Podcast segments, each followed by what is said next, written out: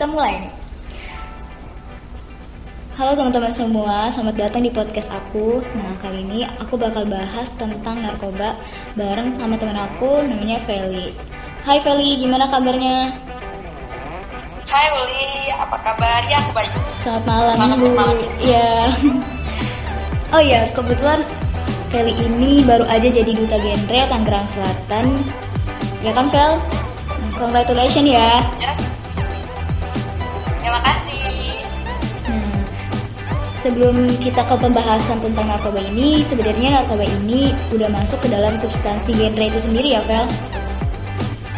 Ya, betul sekali. Jadi di genre kita juga membahas salah satu substansi pentingnya juga tentang nafsa atau narkoba. Nah, langsung aja nih. Aku pengen tahu tentang terkait tentang nafja itu apa? Apa sih nafja itu? Oke, jadi aku jelasin dulu ya kayak kepanjangan dari nafsa itu apa sih? Buat teman-teman yang belum tahu nafsa itu adalah singkatan dari narkotika psikotropika dan juga zat adiktif nah mau langsung aja nih aku jelasin apa tuh narkotika psikotropika dan zat adiktif Boleh, boleh. Nah, jadi aku ngambil eh, pengertian yang valid aja ya, yang maksudnya yang langsung dari Undang, undang-undang ya. itu menurut Undang-Undang Republik Indonesia nomor 22 tahun 1997 narkotika adalah zat atau obat yang berasal dari tanaman atau bukan tanaman baik sintetis maupun semi sintetis yang dapat menyebabkan penurunan atau perubahan kesadaran hilangnya rasa mengurangi sampai menghilangkan rasa nyeri dan dapat menimbulkan ketergantungan Nah, sedangkan psikotropika itu adalah zat atau obat baik alamiah maupun sintetis bukan narkotika yang berhasiat psikoaktif melalui pengaruh selektif pada susunan saraf pusat yang menyebabkan perubahan khas pada aktivitas mental dan perilaku. Nah, kalau misalnya kita perhatiin nih, pengertian dari narkotika dan psikotropika dalam undang-undang, perbedaan perbedaannya itu adalah salah satunya narkotika narkotika ini bekerja eh, dia itu fokusnya bekerjanya dalam penurunan perubahan kesadaran hilangnya rasa eh, hilangnya ya atau menimbulkan ketergantungan sedangkan psikotropika ini lebih kepada yang diserang itu adalah seperti aktivitas mental atau Hmm. perilaku dari seorang nah seperti itu selanjutnya aku menjelas- mau jelasin sedikit nih juga tentang zat adiktif Wah, iya boleh banget tuh. Nah, jadi zat adiktif itu adalah bahan atau zat yang berpengaruh psikoaktif di luar narkotika dan psikotropika. Jadi eh, selain narkotika dan psikotropika ada juga namanya zat adiktif yang membuat eh, kita tuh eh, dia tuh berpengaruh dalam hal psikoaktif, membuat kecanduan juga. Nah, salah satunya beberapa contohnya nih, misalnya kayak minuman beralkohol yang mengandung etanol, etil alkohol yang berpengaruh mendekat susunan saraf pusat dan sering menjadi bagian dari kehidupan manusia sehari-hari. Kayak misalnya itu kan alkohol yang diserang itu kayaknya saraf, nah sehingga kadang-kadang orang itu hilang kesadaran, mabuk gitu kan, Iya. tapi juga membuat kecanduan. Terus eh, salah satunya ada juga kandungan zat adiktif ini di dalam rokok yang kita kenal ada namanya nikotin, Nikotin. ya kan? Dan ada juga tembakau. Tembakau ini juga termasuk salah satu eh, apa namanya zat zat adiktif. Tapi di sini tembakau yang mengandung nikotinnya yang biasanya memang di rokok gitu. Dan juga ada namanya inhalasi. Inhalasi itu adalah Atau inhalen ya. Heeh. Nah, betul. Dia tuh mudah menguap berupa senyawa organik yang terdapat pada berbagai barang keperluan rumah tangga atau kantor dan sebagai pelumas mesin. Kayak contohnya menyenangkan. Lem gitu ya, lem terus Ya. kayak bensin juga. Terus Mm-mm. bensin memang baunya agak menyengat gitu loh. Iya. Dan ternyata bisa merusak juga ke tubuh kita ya kalau misalnya kita lama kelamaan sering menggunakan bahan adiktif itu. Iya, karena zat adiktif yang yang kita bahas dalam nafsa ini memang dia eh, tidak baik gitu. Dia dapat merusak merusak saraf, merusak organ-organ vital, psikis kita juga bahkan sering. kan. Oke, Nah, kalau gimana? Nah, untuk narkotika itu kan ada golongan ya narkotika dan psikotropika itu ada beberapa golongannya nah narkotika itu ada tiga golongan dan psikotropika itu ada empat golongan nah e, untuk golongan narkotika itu apa aja sih dan kayak gimana nah, jadi narkotika tadi betul e, memang ada tiga golongan nah golongan yang pertama yaitu e, narkotika yang hanya dapat digunakan untuk tujuan pengembangan ilmu pengetahuan dan tidak digunakan untuk terapi maupun e, dalam kebutuhan medis. Jadi yang golongan pertama ini mungkin memang e, dia memiliki potensi yang sangat tinggi mengakibatkan ketergantungan sehingga bahaya. Jadi kebutuhannya maaf, jadi keperluannya atau tujuan dalam penggunaannya memang untuk mengembangkan ilmu pengetahuan. Nah, contohnya itu ada heroin, kokain, dan ganja. Ya itu sering mbak. Ya. Itu sering ya familiar ya kalau untuk kayak ganja dan kokain ya, itu. Iya ya ganja, kokain, heroin memang. Sebenarnya kalau ganja kayaknya emang orang-orang udah pada tahu ya. Iya. Hmm. Kalau untuk yang golongan kedua, Terus yang, nah golongan yang kedua, golongan yang kedua narkotika yang berhasiat untuk pengobatan digunakan sebagai pilihan terakhir dan dapat digunakan dalam terapi. Jadi narkotika golongan dua ini memang walaupun bisa digunakan dalam pengobatan, tapi memang harus menjadi pilihan terakhir itu setelah uh, misalnya ada beberapa pengobatan yang tidak bisa baru dilakukan baru narkotika narkotika golongan kedua ini bisa digunakan untuk terapi atau bisa juga menjadi uh, tujuan pengembangan ilmu pengetahuan uh, dan ini juga memiliki potensi yang tinggi mengakibatkan ketergantungan. Nah, contohnya ini morfin dan metidin. Berarti yang kedua ini boleh digunakan untuk pengobatan tetapi tetap dalam pengawasan dosis dokter ya? Iya betul. Dan memang nggak sembarangan dan juga harus menjadi pilihan terakhir bukan menjadi pilihan utama gitu dalam hmm. pengobatan atau terapi. Nah kemudian golongan yang ketiga narkotika yang berhasiat pengobatan dan banyak digunakan dalam terapi atau tujuan pengembangan ilmu pengetahuan. Nah di sini karena memang banyak digunakan untuk terapi dan pengobatan dikarenakan potensinya yang ringan mengakibatkan ketergantungan yang golongan ketiga ini. Contohnya adalah kodein. Ya, itu untuk penyembuh batuk biasanya kodein itu ya. Ya, kodein ya. Tapi kalau terlalu sering atau terlalu berlebihan digunakan lewat dosis dokter juga nggak baik ya, walaupun ini termasuk dalam ya. adiktif yang ringan. Iya, betul. Memang uh, narkotika yang boleh dijadikan pilihan untuk pengobatan harus mendapat uh, dosis yang benar dari dokter. Jadi kita kan nggak boleh gitu uh, menentukan dosis sendiri. Lanjut. Kemudian kita bahas mengenai psikotropika. Hmm. Nah, psikotropika tadi udah dijelaskan ya, maksudnya udah disebutkan tuh ada empat golongan. Nah, golongan yang pertama uh, psikotropika yang yang hanya dapat digunakan untuk tujuan ilmu pengetahuan dan tidak digunakan dalam terapi serta mempunyai potensi yang kuat mengakibatkan sindroma ketergantungan. Jadi yang pertama ini memang benar-benar kayak seperti golongan pertama di narkotika tadi.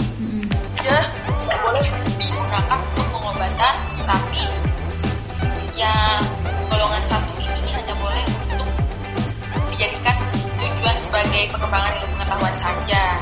Nah, contohnya mungkin udah gak asing dengan nama ekstasi. Nah, iya.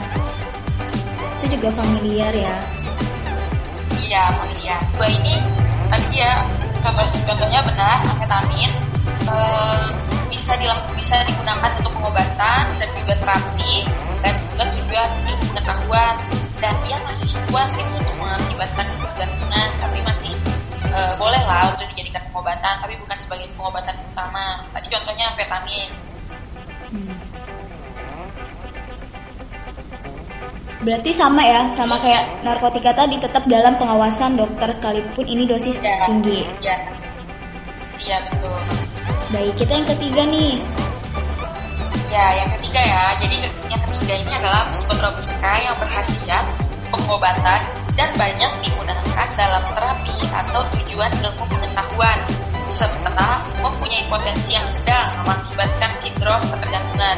Jadi e, kalau kita bisa simpulin sih antara 1, 2, 3 itu dia satu tinggi, saking tingginya memang nggak bisa digunakan gitu kan. Yang kedua tinggi tapi e, masih bisa digunakan dan yang ketiga ini sudah sedang gitu.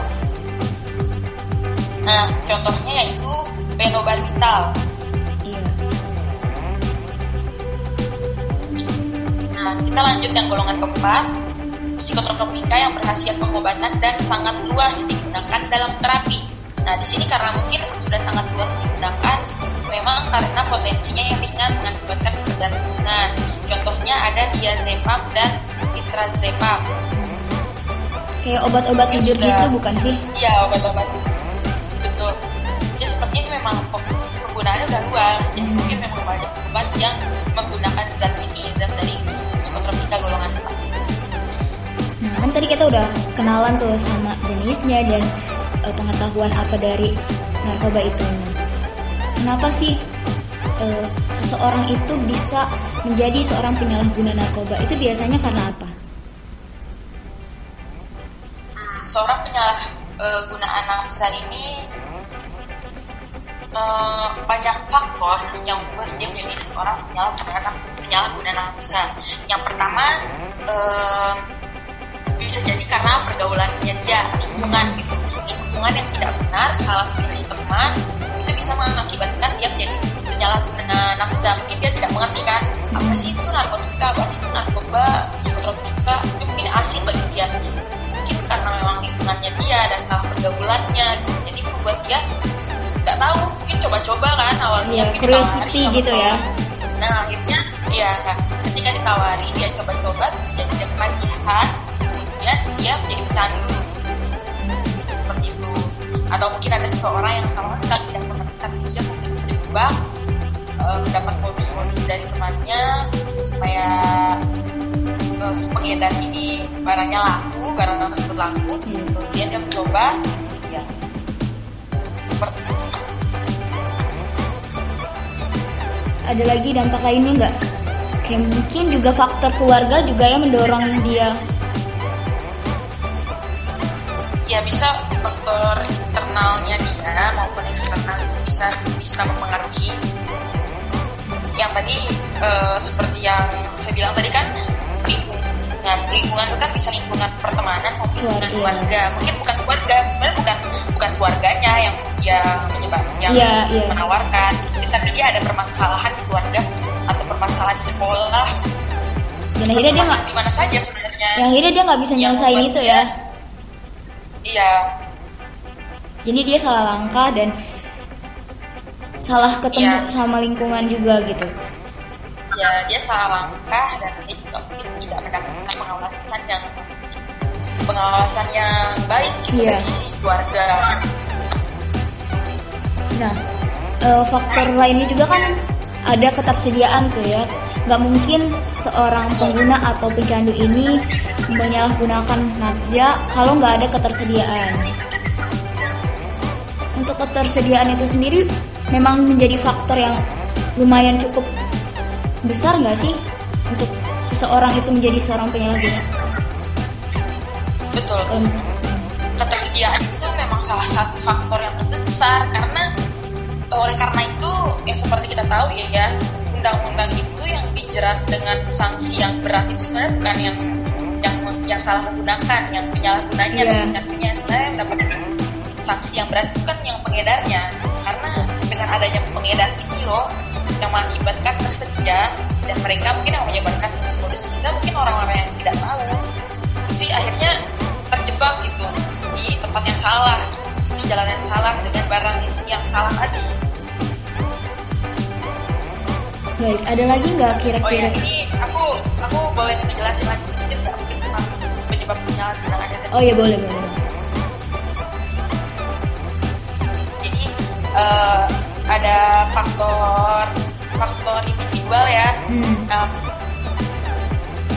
faktor individual ini kebanyakan pada saat remaja. Jadi sebenarnya memang karena mungkin masa remaja itu masa yang rentan kan. Iya benar banget. Bagi seorang yang ingin ya me, apa, Menunjuk. mencari jati diri dan menunjukkan so, identitas ya. remaja, ya. Ya, ya sedang mengalami perubahan biologi maupun psikologi.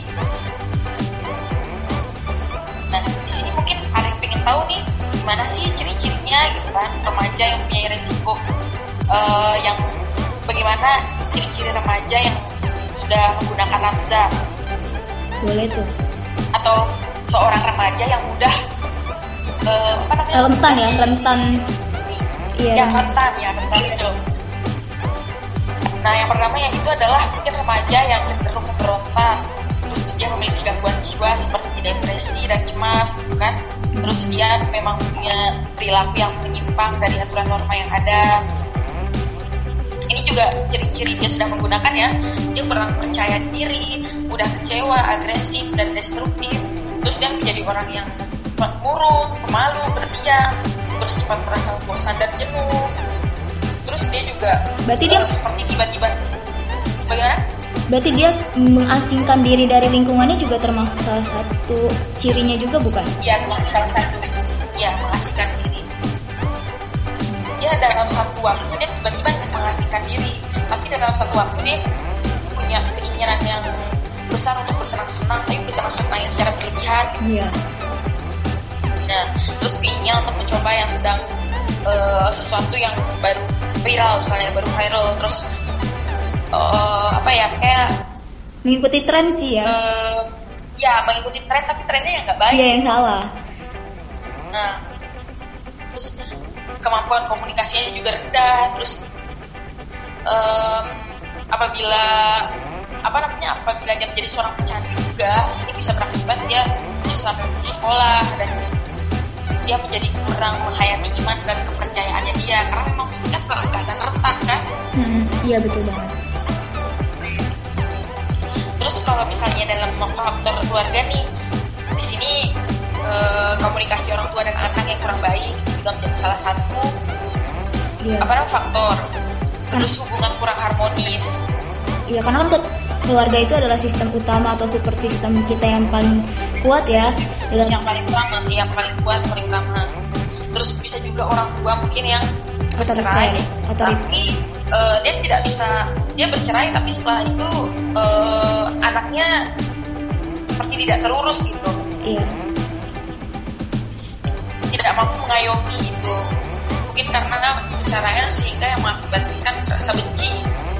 Terus kemudian orang tua yang terlampau sibuk orang tua yang otoriter dan kurang yang dan kurangnya orang tua yang menjadi teladan dalam hidupnya dalam hidup seseorang. Terus yang paling penting adalahnya adalah kurangnya kehidupan beragama berarti dalam keluarga itu perlu juga ya ada penanaman penanaman nilai agama. Nah itu sebenarnya harus ditanamkan sejak sejak dini gitu. Memang itu diperlukan. Dan memang harus diharuskan gitu. Kan itu memang harus dari kedua orang tuanya. Nah baik. Kalau untuk persoalan ciri-ciri ini udah dibahas semua atau gimana atau ada yang mau dibicarain lagi atau disampaikan lagi nggak? Um, kan kita udah tahu tadi ada faktor dari individu, dari sosial dan juga dari uh, eksternal ya. Nah, ya. kalau gitu kita lari ke tadi udah sebenarnya udah dibahas sedikit tentang dampak ya. Karena kan tadi pas ketika Feli menyebutkan ciri-ciri orang yang sudah terkena itu bagaimana, sebenarnya lari ke dampak dari narkoba itu. Nah, sekarang aku pengen yeah. Tahu secara spesifiknya nih dampak negatif dari narkoba itu apa? Nah, spesifiknya ya. Hmm. Kalau spesifiknya itu ada dua, internal sama eksternal. Kalau internalnya itu yang diserang itu adalah individunya dia, berarti hmm. psikis dan fisik gitu kan. Yeah untuk nah kalau fisiknya seperti yang kita tahu pasti yang diserang itu adalah organ-organ vitalnya entah itu otak, saraf, dan organ-organ seperti hati, jantung, paru-paru, dan lain sebagainya itu kan bukan organ vital hmm. nah, itu adalah organ yang sangat diserang apabila orang menjadi pecandu narkoba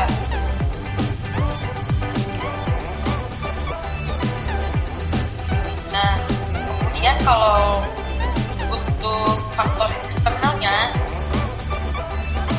uh, dampaknya itu adalah dia mendapatkan sanksi sosial. Nah itu yang berat sanksi ya. Sosial ini ya itu berat. Mungkin berupa cemoohan, diajukan, dijauhkan, atau mungkin misalnya di sekolah, di sekolah dia bisa di drop out, dikeluarkan, uh, apabila di lingkungan kerja mungkin bisa saja dipecat dikeluarkan uh, dipecat dari kantornya atau tempat kerjanya gitu kan mungkin untuk orang yang memilih menjadi seorang public figure tokoh misalnya atau artis atau yang bekerja sebagai penting dan lain-lain itu kan dia apabila dia menjadi seorang pecandu narkoba itu dia uh, terjerat hukum atau direhabilitasi ketika dia kembali itu dia nggak bisa kembali seperti semula kan karena yeah. memang dia boleh dikenal sebagai pecandu narkoba. Jadi kayak orang punya perspektif yang negatif gitu ke dia. Bahkan orang yang menjadi pecandu narkoba bahkan dalam lingkungan keluarga sekalipun ya Vel bisa tidak diterima kembali ya. Iya. Karena memang sanksi sosial ini adalah sanksi yang lebih berat daripada hukuman e, dari negara kita ya. Mau dia sudah sebaik apa pun e, pribadinya tetap tetap tetapi orang lain tetap merasa bahwa ada rasa cemas dan takut dia mengulangi kesalahannya itu lagi. Iya seseorang ini lagi ya dampak sosial keluarga hmm. mungkin yang lebih spesifik dia uh, di antara keluarganya dia merasa nggak nyaman gitu nggak tentram terus dia jadi merasa terganggu di sekitar keluarganya terus karena kelakuannya misalnya misalnya seorang ini adalah seorang anak tentu orang dia membuat orang tuanya resah kan yeah. dan dia juga membuat resah orang-orang sekitarnya karena orang yang candu narkoba ini karena kan organ vitalnya sudah terganggu otaknya sudah terganggu dia bisa saja berpotensi untuk untuk berbohong, untuk melakukan hal-hal kejahatan seperti mencuri, tidak tertib, gitu kan, hidupnya bebas. Nah, dan juga ini bisa menjadi aib dalam keluarga. Hmm.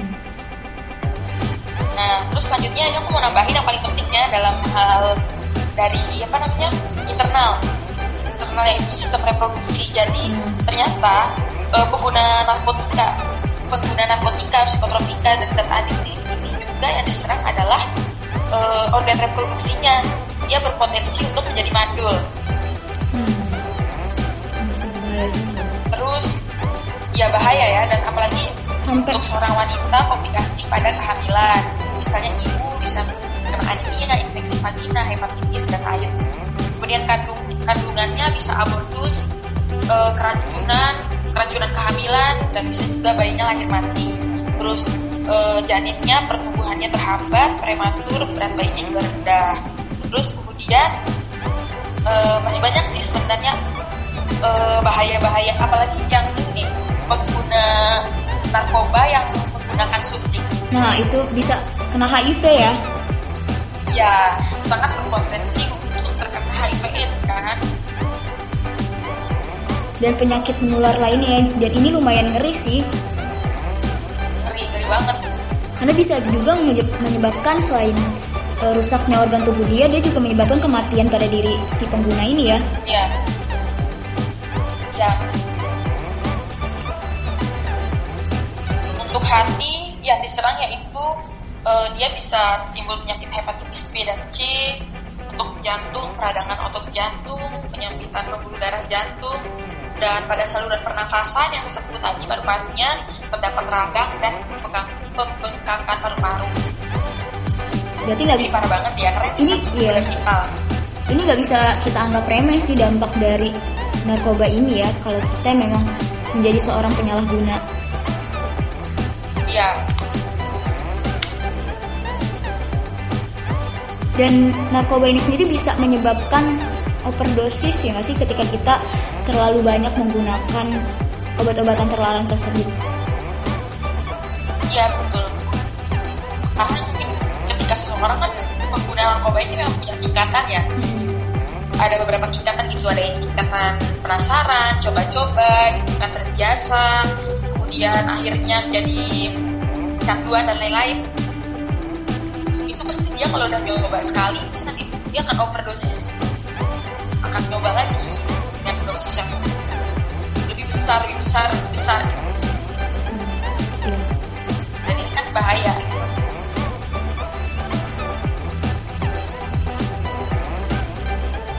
Ada yang mau disampaikan lagi nggak tentang terkait dan e, dampak dari negatif penyalahgunaan narkoba ini? Uh, kalau dampak negatifnya udah itu aja kali ya sebenarnya hmm. tadi aku nyampeinnya banget kita aja dari internal dan eksternal eksternalnya sebenarnya lebih daripada itu lebih banyak lagi sih dampak negatifnya. Iya karena kan sebenarnya uh, penyalahgunaan narkoba ini tuh sama kayak fenomena gunung es ya. Iya. Jadi uh, fakta yang kita tahu dan salah satu faktor faktor yang kita tahu atau penyebab negatifnya eh, dampak negatifnya yang kita tahu itu lebih sedikit dibandingkan kenyataannya. Lebih sedikit hmm. kenyataannya betul. Nah langsung aja nih uh, ada nggak tips-tips buat teman-teman semua supaya kita termasuk kita nih bisa terhindar dari yang namanya terjerumus penyalahgunaan narkoba. Tips ya, jadi tips ini uh, upaya pencegahan ya. Hmm. Hmm, upaya pencegahannya. Nah yang pertama ada upaya pencegahan primer. Nah untuk pencegahan primer ini mengenali remaja risiko tinggi penyalahgunaan nafsa. Nah upaya ini kita lakukan kepada memang anak-anak yang tepat pada usia-usia rentan seperti remaja. Seperti umur-umur produktif ya?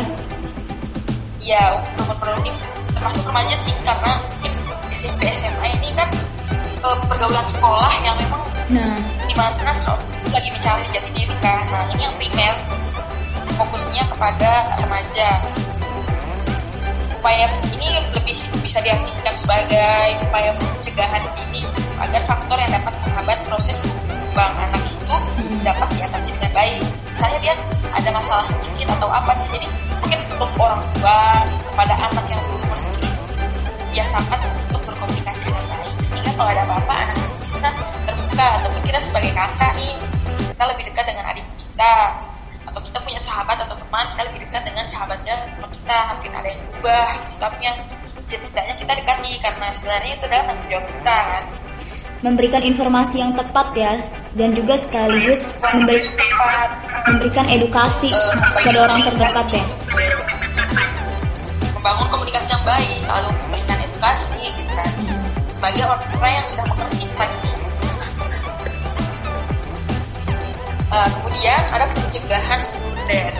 Pencegahan sekunder ini adalah mengobati dan intervensi agar tidak lagi menggunakan nafsa ini untuk sekunder menurut saya kepada orang yang udah uh, apa namanya yang udah menggunakan tapi mungkin belum parah. Masih sekedar coba-coba atau dia udah hampir kecepatan obat gitu kan. Jadi kita lebih berusaha bagaimana supaya dapat mengobati orang tersebut. Jadi kita membantu dia untuk berubah kasih motivasi. Ya ya memberikan motivasi dekati. Kemudian pencegahan yang selanjutnya adalah pencegahan tersier. Nah pencegahan tersier ini adalah rehabilitasi penyalahgunaan nafsa. Jadi ini udah kayak final gitulah untuk para penyalahguna nafsa yang mungkin sudah menjadi pecandu Berarti terus mungkin untuk tipsnya yang untuk kita nih bagaimana untuk menciptakan lingkungan yang baik gitu kan? Ya untuk orang tua bisa mengasuh anak dengan baik penuh kasih sayang bisa juga menanamkan disiplin yang baik ajarkan bagaimana membedakan yang baik dan buruk terus ajarkan anak bisa mandiri dan bertanggung jawab gitu kan? Terus untuk kita seorang sahabat seorang teman menciptakan suasana yang hangat dan sahabat terus bagaimana kita menjadi tempat yang nyaman dan juga bisa menciptakan lingkungan yang baik gitu kan? Dan kita harus bersikap tegas ya sama uh, soal pertemanan ketika ada teman yang mengajak pada sesuatu yang nggak baik. Kita harus selektif Nggak dalam baik. ya harus selektif dalam memilih teman ya. Ya kita boleh bergaul dengan siapa saja tapi ingat gitu kan teman dekatmu pokoknya beberapa orang teman dekat kita itulah yang menentukan sebenarnya masa depan kita seperti betul apa banget ya ya kecuali kita memang yakin diri kita itu sudah tegas mandiri dan kita yang bisa membawa mereka ke sana. Nah siapa tahu jangan-jangan kita lagi yang kebawa gitu. Nah, iya. perjalanan yang tidak baik.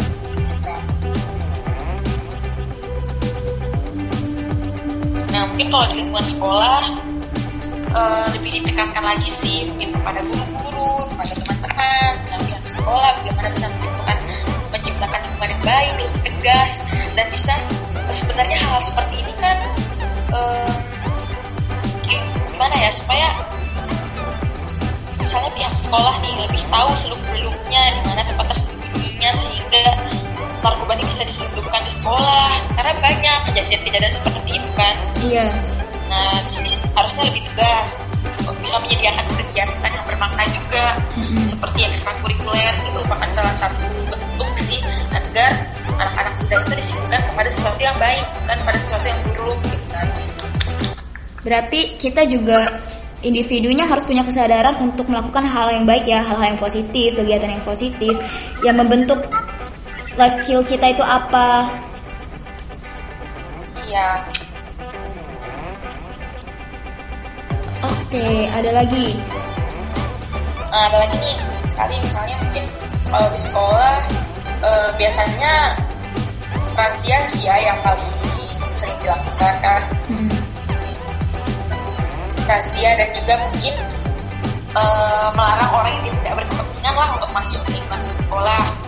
Terus membina kerjasama mungkin yang baik dengan berbagai pihak meningkatkan pengawasan yang paling penting pengawasan sejak ini mungkin atau sejak anak muda ketika datang ke sekolah sampai pulang sekolah. Ini pasti kalau dari lingkungan sekolah. Selebihnya bagaimana keluarga dan lingkungan itu menciptakan lingkungan yang sehat dan baik. Seperti itu Oke, udah nih tentang tips-tipsnya. udah Oke, makasih banyak Feli. Ini bermanfaat banget pastinya buat eh, siapa pun yang ngedengerin ini. Dan seneng banget bisa ngobrolin ini bareng Feli. Iya, semoga bermanfaat ya. Iya. teman. Sampai ketemu di podcast selanjutnya ya, Fel. Oke, Iya siap. oke bye-bye. Dengan Selamat. Siap.